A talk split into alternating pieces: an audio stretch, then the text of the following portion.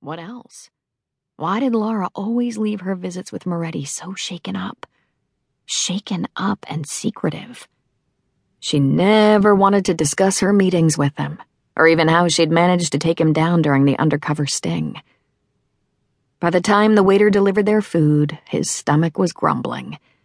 Lara held up a pair of chopsticks. Fork or chopsticks?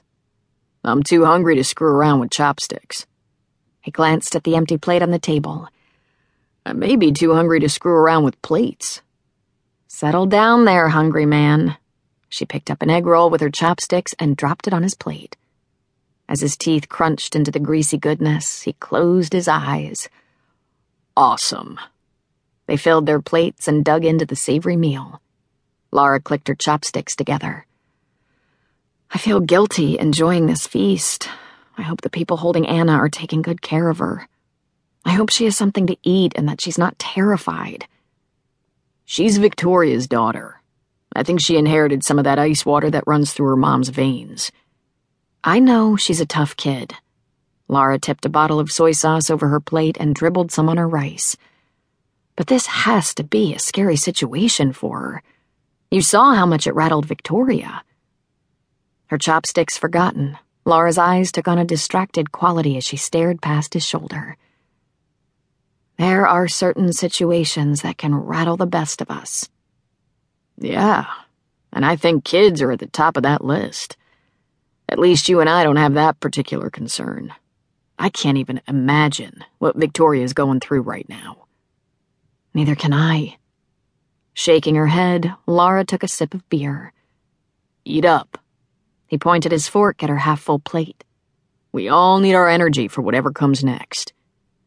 I hope that's Anna's release. She dug into her food, wielding her chopsticks with an efficiency he'd never mastered.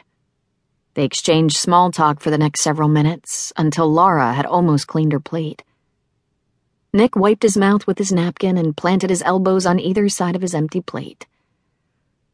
What do you think he wants? Who? Lara kept her eyes downcast as she chased a grain of rice across her plate with the tips of her chopsticks. He paused, crumpling the napkin in his fist. Why did she do that? She knew damned well who he meant. Moretti. I don't know. He tossed his mangled napkin onto his plate. He's behind Anna's kidnapping. How would he know otherwise that Anna was a special target, as he called her? I agree, but I don't have a clue what he has planned for her. No clue. Really.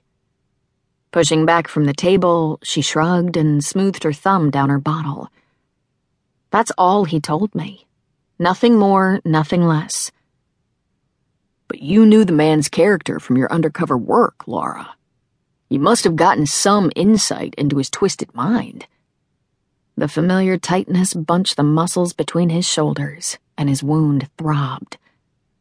The waiter approached the table, saving Lara from his questions. Do you want anything else? Dessert? Uh, another drink? We're fine. Nick waved him off and then skewered Lara with his gaze. Well, any insight? That's just it. He has a twisted mind. It's hard to follow reasoning like his unless you're coming from the same darkness. He rubbed the stubble on his chin. What happened during that undercover assignment? Happened? You already know what happened. I infiltrated his organization and helped bring him down. She held up the plate. Do you want the last egg roll? How closely did you work with him? You must have gotten to know him personally on some level. Every time you come back from seeing him, you're on edge. He's a monster. She shook her finger at him. And all that information is classified. You know that. I have clearance. You know that. Her evasion had his hands curling into fists as he tried to keep the edge out of his voice. He failed. This is different. She plucked her napkin from her lap and started folding it into a small square. This was an undercover operation. The higher ups want me to keep quiet about every aspect of it.